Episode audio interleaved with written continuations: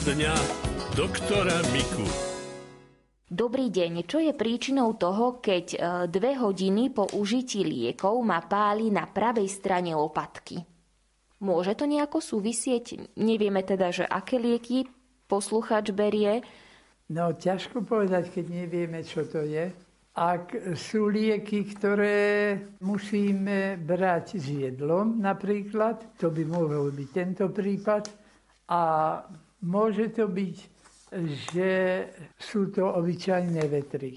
Tak brucho, ktoré má zohnuté a ukrčené a stlačené, treba do pravého uhla, čiže v pravom uhle sedieť a povoliť opasok a uvoľniť, aby sa mohlo pohybovať. A to pumpovanie je aj tu vhodné, aby došlo k posunu tej peristaltiky, teda je to impuls k peristaltike a vtedy tam tie plyny prejdú troška ďalej a je v poriadku. Ale nie je to nebezpečná vec. Tam stačí s tým bruchom troška pohýbať a sa to upraví. Ďalšia otázka. Dobrý deň, pán doktor. Mám problém so žalúdkom.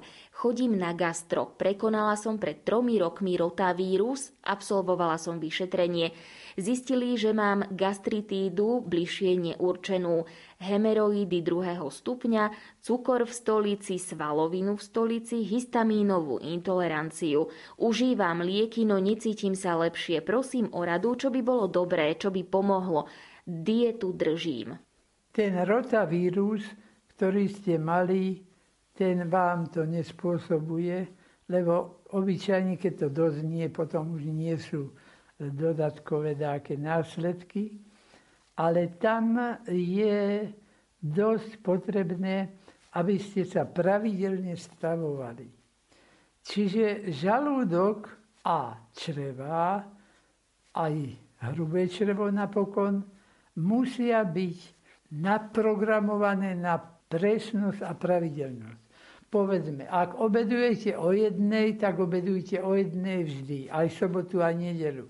Ale nestriedajte to. Ak o 12. v poriadku, nech je to o 12. Ale zase to potom nešibovať s tým hore-dole. A potom sa stane to, že keď 5 minút pred tou vašou hodinou už vám zaškvrka v žalúdku, či vám žalúdok to prijal aj zažívadla, že sa natiahol na tú presnú hodinu. Ohromne uľahčíte tie tráviace systémy, keď vedia, ako sa môžu vylúčovať. Druhá vec, aby ste prirodzené probiotika užívali potrave. O čo sa jedná? Kyslomliečné produkty, cmár, kefír, jogurt, zakysanka, biokys a tak ďalej. A dobre to aj striedať. Raz to, raz ono. A aby to bolo dosť často. Nie tak raz za dva týždne jeden jogurt, tak to je trošku málo. Pri tej strave sa nežiada, alebo zakazuje sa priam, horúce veci. Čiže horúca fučka, horúca polievka, horúce čaj, no jednoducho nedávať. Presladené veci nerobia dobre, lebo to vytvára reaktívne vyššiu produkciu kyseliny solnej, čiže zase nám to len robí šarapatu a potom môže byť aj regurgitačný syndrom, že sa to grgnie do pažeráka, no jednoducho to je nevhodné. Takže by som prosil týchto vecí sa vyhýbať. To neznamená, že nesmiete koláčik alebo nesmiete niečo takého, ale pod mierou. A najmä nie večer, lebo potom v noci, keď to pôsobí, tak sa to dosť fixuje a potom to môže narobiť nepríjemnosť. Nie je dobre pri takomto stave žalúdku mať také leňošenie a také dlhé nepohybovanie sa.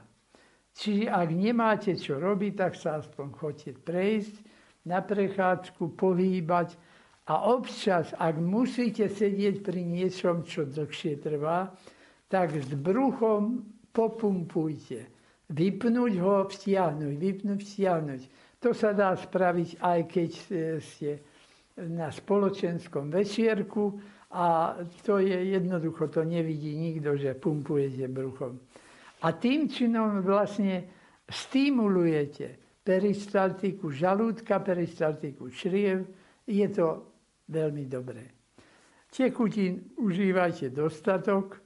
Ak sa potíte, tak pochopiteľne viac o niečo, ako keď je to bez potenia a bez straty tekutín.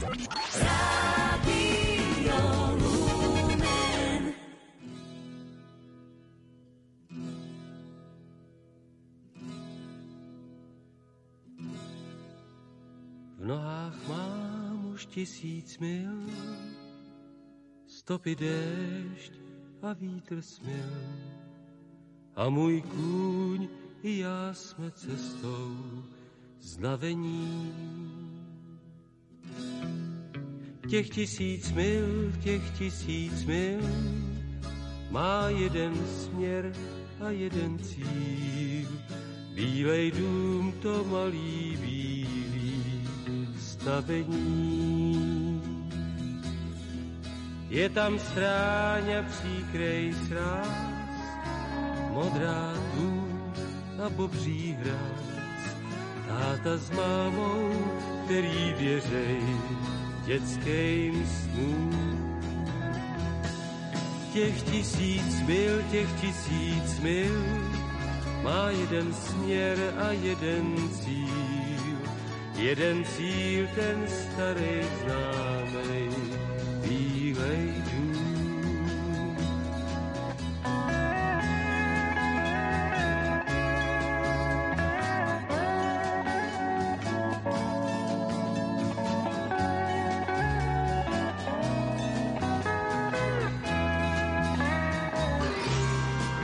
nohách mám už tisíc mil, teď mi zbývá jen pár chvil.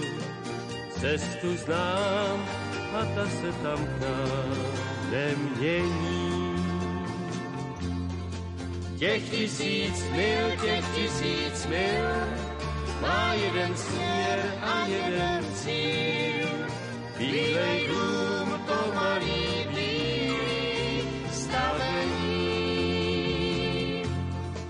Kousek dál a já to vím, uvidím už stoupat dým. Šikvej štít střechyčný k nebesům.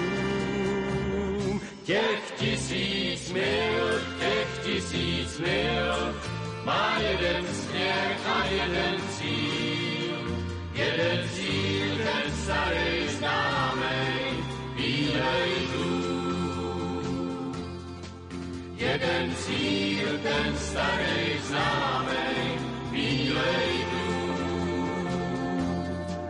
Jeden cíl, ten starý známej, bílej dům.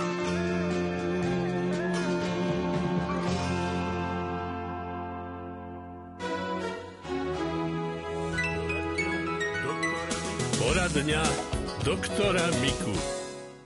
Často sa mi stáva, že sa v noci zobudím na to, že mi trpnú nohy. Cítim také mravčenie a špálenie ako po spálení na slnku. Je to taká horúca bolesť. Niekedy to cítim, aj keď dlhšie sedím. Môžete mi prosím poradiť? To sú také dizestézie, kedy sa drážia tie senzitívne nervové zakončenia a potom je buď bolesť, akože, ktorá nie je spôsobená ničím, len práve tým nevhodným vnímaním, dráždením tých senzitívnych vlákien, alebo to býva pri metabolických poruchách, napríklad pri cukrovke to vydáme, vydáme to pri nevhodnej diete a všetkom, keď sa nedostávajú do tela tie správne látky. Tak rozhodne dávať tam komplexný vitamín B, ale nie B-komplex tabletky, lebo tam nie sú enzymy. Čiže povedzme orechy, aspoň tri vlastké orechy denne, pre dospelého človeka, ak lieskové, tak aspoň 7-8. A takto aj dlhodobejšie to brať. Potom e, celozrné pečivá, včítanie grahamových rožkov, grahamov, chlebík.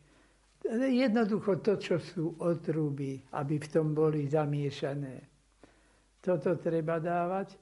A keď chceme koncentrovane dávať tieto vitamíny B, tak dáme droždie, ako drožďovú pomazánku, aspoň dva a niekedy aj trikrát do týždňa, alebo aj každý deň, ak to pochutí pacientovi. A ak by ste nechceli, tak potom pivné kvasnice. To dostať v lekárni. Tam sa ale toho berie 3x3 tabletky, pretože tej biomasy je tam treba toľko a to by v jednej tabletke človek neprehltol jednoducho, by mu to ostalo trčať v hrdle. Tak za to to dávajú v takých menších porciách. No teraz sa spýtam, ale nechcem propagovať nejaký alkohol, alebo čo, ale pivo. To má tiež vitamín B? Dá sa, že čo deci piva, keď si človek dá raz za čas? No, pivo, tak samozrejme, že trošku má. Ale to by ste boli dorúbaná a zaťatá a nepohli by ste sa, keby ste toľko toho piva mali vypiť, aby bolo tam toľko tých vitamínov. Pretože toto je koncentrát toho, e, z čoho to kvasí. Takže lepšie je to droždie. Áno. Ďalšia otázka. Pekný deň, prosím vás, pán doktor, bývajú myomy aj zhubné? Myomy bežne nie. Niekedy sú myomy také, že jeden vedľa druhého hrča, takže prakticky celé telo je formované tak hrbolate, ale zhubné to by sa muselo niečo stať. Na povrchu väčšinou so znamienkami, ktoré sú tam a tie sa dráždia a tak ďalej, ale za to myom nemôže. Čo to vlastne tie myomy sú? To je taká tuková uskladniteľnosť, nie je symetrická tam, kde má byť a tak, ako má byť, ale zrazu sa to ukladá hoci kde. No a nevieme presne, prečo sa to robí, ale našťastie to nie je zhubné. Na očných kvapkách je napísané, po otvorení používajte 28 dní. Moja lekárka ma ich núti používať celý mesiac. Je to správne? A robili ste ich sama, že ste do prášku naliali tekutinu? To neviem, to poslucháčka nepíše, ale predpokladám, že si asi kúpi v lekárni hotové očné kvapky a na nich je teda napísané, že sa majú... No, tak tam potom sa to inaktivuje. Čiže výrobca garantuje, že v tej dobe, v ktorej to dáva, je to skutočne tá látka. Potom tam už môže byť len rozpadnutá látka, ktorá tam nie je. Čiže nie je nebezpečie otravy, ale nebezpečie nepomáhania toho lieku.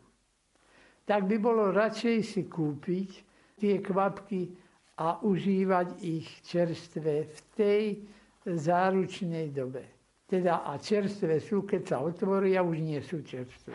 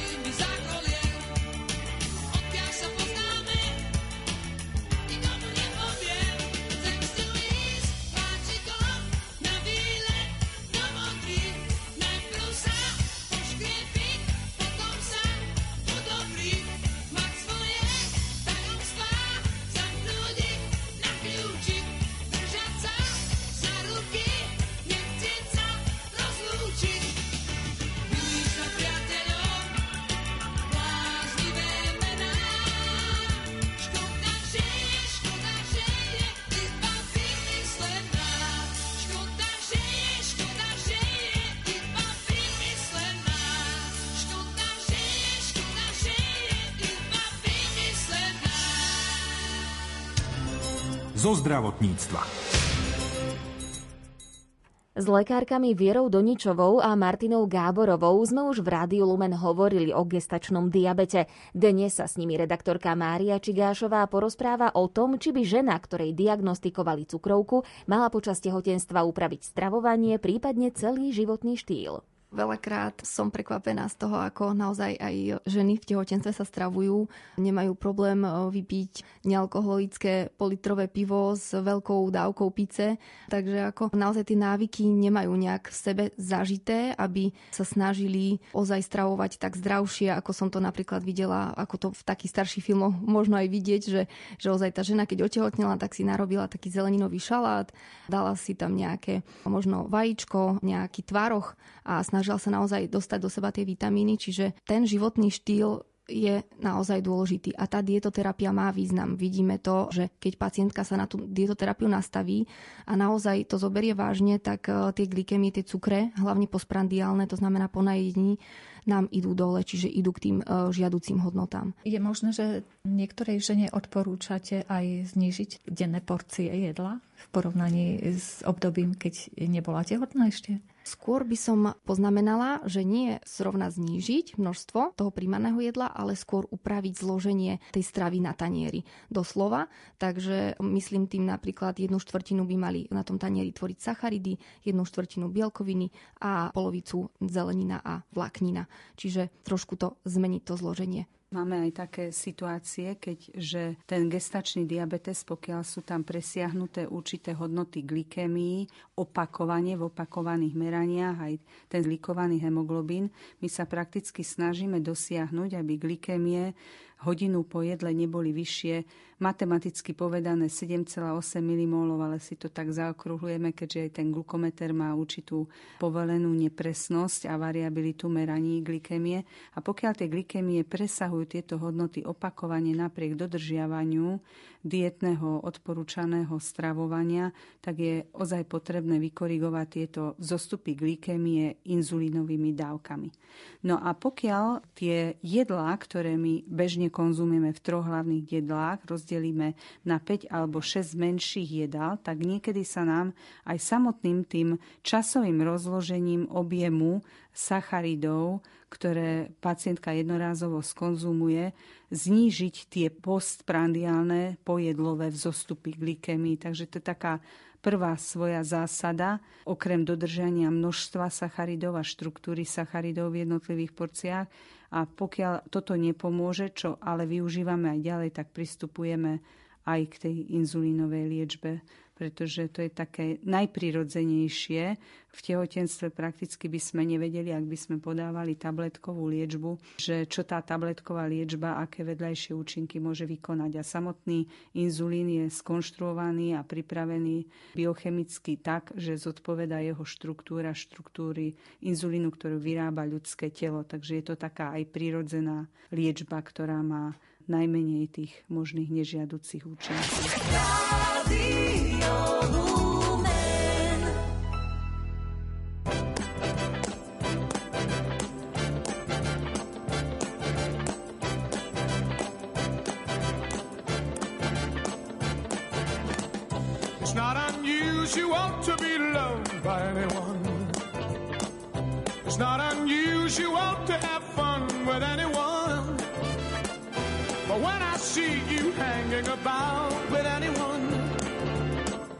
It's not unusual to see me cry. I wanna die. It's not unusual to go out at any time. But when I see you out and about, it's such a crime. If you should ever wanna be loved by anyone, it's not unusual, it happens every day. No matter what you say,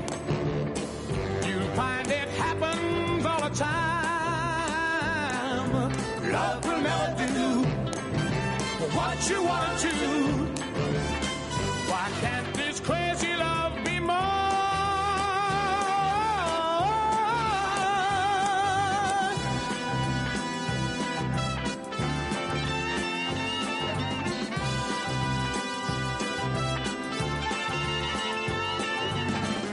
It's not unusual to be mad with anyone. It's not unusual to be sad with anyone. But if I ever find that you've changed at any time, it's not unusual to find that I'm in love with you. Oh, oh, oh, oh, oh, oh, oh, oh, oh. Zo zdravotníctva. Zvolenská poliklinika by bez pomoci dobrovoľníkov testovanie počas druhej vlny pandémie zvládala len ťažko. Pri výpadku zdravotníckého personálu mali, mali práve oni svoje nezastupiteľné miesto. Do ochranných overalov sa pritom neváhali obliecť aj dobrovoľníci z radou kňazov a reholníkov z okolia Zvolena a Banskej Bystrice. Ako pre Rádio Lumen uviedla riaditeľka Zvolenskej polikliniky Mária Hronská, pomoc dobrovoľníkov využívajú aj pri očkovaní. Rozprávala sa s ňou Lucia Pálešová. Testovanie či vakcinácia by sa bez pomoci dobrovoľníkov vo zvolenskej poliklinike rozbiehala len veľmi ťažko. My sme vlastne po tých Vianociach zistili, že musíme pomôcť regiónu s tou pandemickou situáciou a riešiť tú situáciu tak, že sme zriadili priamo u nás v poliklinike vakcinačné centrum a odberové miesta pre testovanie, buď metodou antigenových testov alebo PCR-kových testov. Ale napriek tomu bežajú všetky ostatné ambulancie a poskytujú zdravotnej starostlivosti, tak sme zistili, aj keď toto všetko nám napomohlo Mestský úrad, hygiena, ministerstvo zdravotníctva, aby sme tieto projekty u nás rozbehli, nemali sme dosť personálu. A vtedy sme požiadali o pomoc dobrovoľníkov, kto mal ochotu a snahu nám prísť pomôcť, aby sa do tohto projektu zapojil a boli sme veľmi milo prekvapení, pretože k nám prišlo 20, možno 30 dobrovoľníkov, ktorí boli ochotní nám pomáhať. Bolo tu z radou študentov, kňazov, reholníkov, prišli benediktíny zo Sampora, boli tu vojaci, boli tu mestskí policajti, hasič prišiel, ktorý nám pomáhal. Zohrali sme sa s nimi, vytvorili sa vzťahy, boli sme milo od nich prekvapení, aký majú vzťah k ľuďom, nakoľko my sme očkovali hlavne v tých začiatkoch len tie vyššie vekové kategórie, pretože sme mali takú očkovaciu látku, ktorá bola určená pre seniorov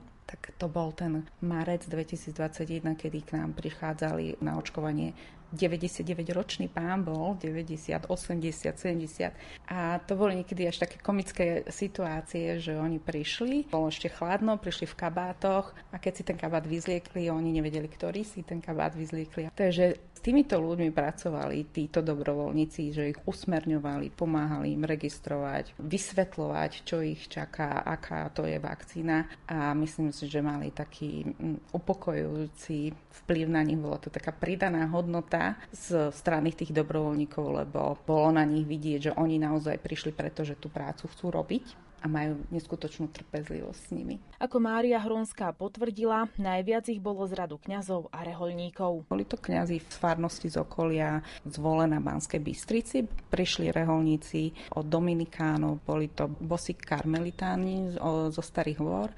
Dokonca sme mali z biskupského úradu generálneho vikára pána Branislava Kopala. Úplne najväčší počet boli mnísi benediktíni zo Sampora od nich neviem, či 12 tých benediktínov chodilo. Okrem týchto reholníkov a kňazov chodili ešte mládež z fárskeho spoločenstva zo Sekiera. Tam ich pán Farár bol ten hlavný manažer celej tejto skupiny dobrovoľníkov, pán Karol Vozar, ktorému tiež veľmi pekne ďakujem, lebo to bol jeden telefonát v nedelu po obede a pondelok ráno nastúpilo 20 dobrovoľníkov. Spoluprácu s nimi si veľmi pochvaľuje, aj keď na začiatku mala isté obavy z toho, že nejde o zdravotníkov. Ja som mala strach v očiach hneď ten prvý deň, ako to zvládneme, ale nakoniec sme boli veľmi milo prekvapení, že oni to hádam ešte zvládli lepšie ako my, pretože mali hlavne tú vôľu a tú chuť pracovať, takže pre nás veľmi milé prekvapenie, koľko veľa dobrých ľudí a ochotných je ešte stále robiť službu pre druhých, že ich to tak naplňalo. Aj tí študenti boli úplne že nadšení, ako môžu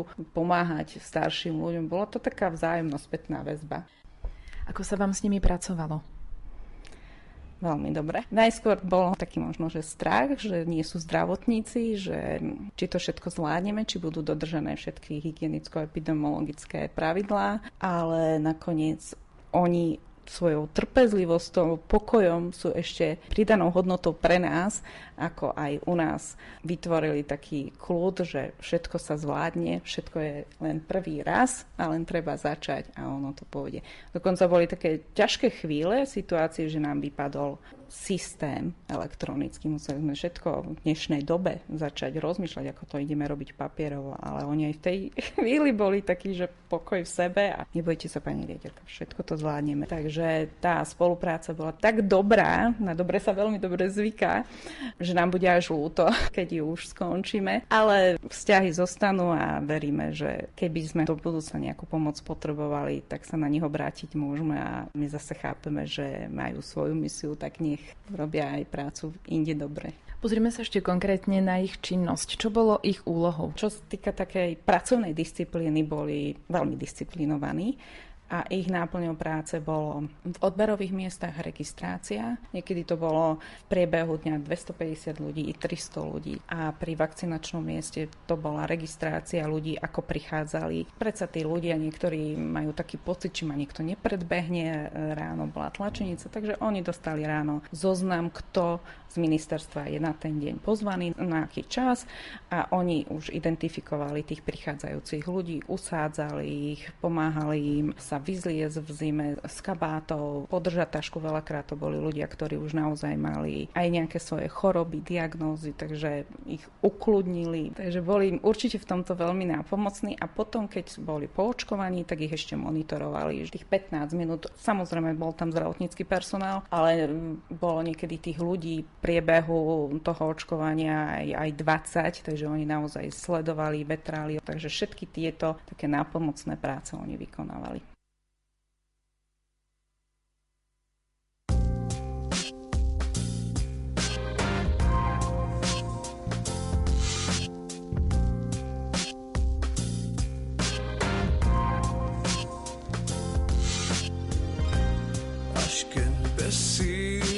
Na zem padám a ja už ďalej nevládzem. Vtedy ty sám ku mne prichádzaš a dvíhaš ma každý deň. Si môj život zmysel má tebe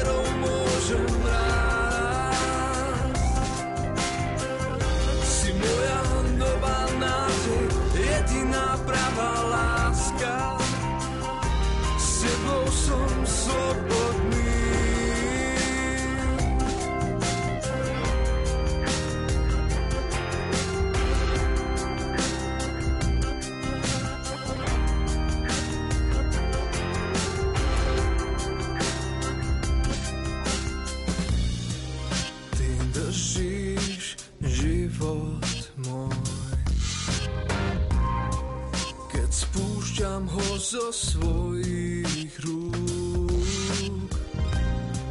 Tvoja láska je nekonečná. S tebou nikdy nie som sám. Tebou môj život zmysel má. Pri tebe s vierou môžem rád.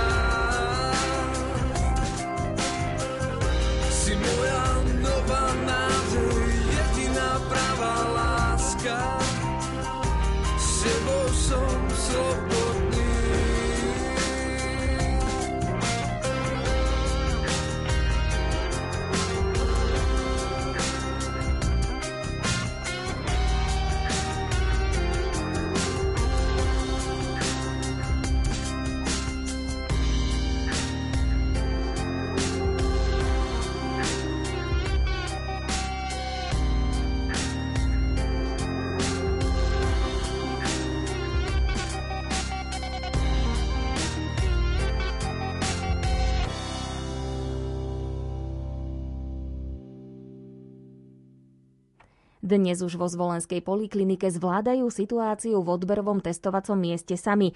Podľa jej riaditeľky Márie Hronskej patrí ale všetkým dobrovoľníkom, ktorí v najťažších chvíľach neváhali a prišli pomôcť, veľká vďaka, povedala o tom Lucii Pálešovej.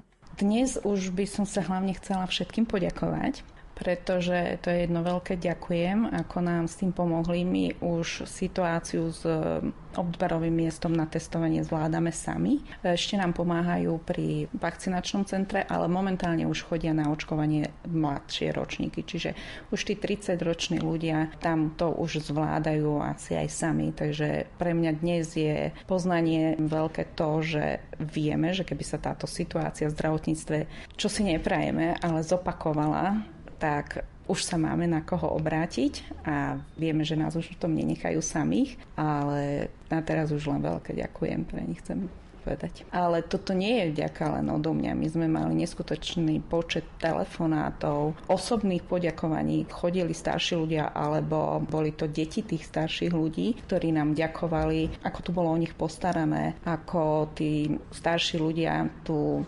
zanechali strach a cítili sa tu dokonca jedna pani ako v nebi, že nás to tak milo potešilo a bolo to aj pre nás také zadozučenie, že sme boli radi, že tá situácia bola zvládnutá dobre. Jedným z dobrovoľníkov, ktorý od samého začiatku chodil do zvolenskej polikliniky vypomáhať, je aj brat Ciprián z rehole svätého Benedikta v Sampore, ktorý na Slovensko prišiel z Poľska. Ja mám rád ľudí a aj ak sa ešte ukáže, že, že ja môžem pomôcť, že to je taká služba pre tých všetkých, ktorí tutaj prichádzajú i ktorí chcú chrániť svoje zdravie a žitie. To pre mňa je to veľmi krásne. Myslím, že, že to je ešte jedna vec, že nás, kňazov, reholníkov, sa tak e, pozera sa na nás ako na ľudí vlastne gdzieś tam v tých farách, gdzieś v tých klasztorách zavertých i takých vzdielaných. A tutaj e, častokrát ľudia sa tešia, že, že majú taký prístup k kňazovi, že sme tutaj. Myslím, že to też pre ľudí je taký kľud, že, že to všetko bolo také už spokojniejsze, že ľudia jakoś tak držali te, te swoje też emocje, że to też pomagało, że, że habit, że je tutaj reholník. Benediktíni, ale aj ostatní dobrovoľníci v súčasnosti pomáhajú hlavne pri očkovaní. Nejaký čas máme už tak, že pomáhame pri očkovaní, smerovaní tutaj pri očkovaní i to też taka zmiana też jest fajne, że widzimy też, jak skôr sme tutaj też służyli, tak byli ľudia starsi i o wiele lat treba bolo pomôcť. Ta nasza pomoc, ta služba była tak taka viac potrebná. No bo oni chceli cítiť sa pevne tutaj, že ktoś ich usmerňuje, že ktoś im povie, že tutaj sadnite, tutaj dajte si to a teraz môžete ísť. Teraz, kiedy już prichádzajú tacy mladší, to je tylko také registrovanie, to už je taká úplne kľudná práca. Pri vakcinácii vypomáha aj Dušan Hricko z rádu bosých karmelitánov v Banskej Bystrici podarilo sa nám nejakým spôsobom spolupracovať teraz vo zvolenie. Napríklad na poliklinike chodíme pomáhať očkovať. Samozrejme, nie, nie my očkujeme, ale pomáhame v tej administrácii alebo nejako zaregistrovanie alebo priamo usmerňovania tých ľudí. Podľa riaditeľky z Volenskej polikliniky Márie Hronskej pandémia okrem iného ukázala aj to, že na Slovensku je ešte stále veľa ľudí, ktorí v prípade núdze dokážu podať pomocnú ruku. Za čo im patrí veľká vďaka.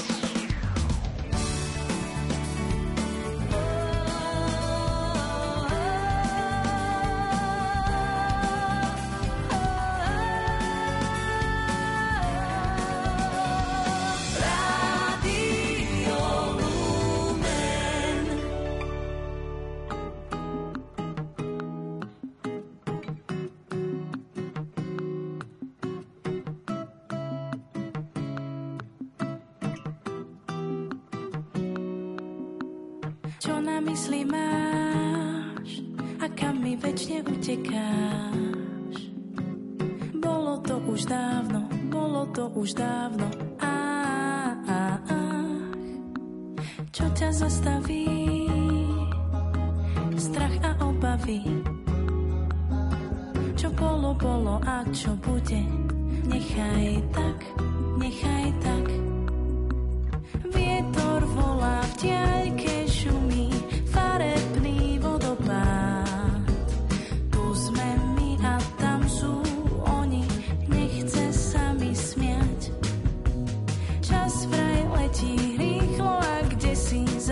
Láska.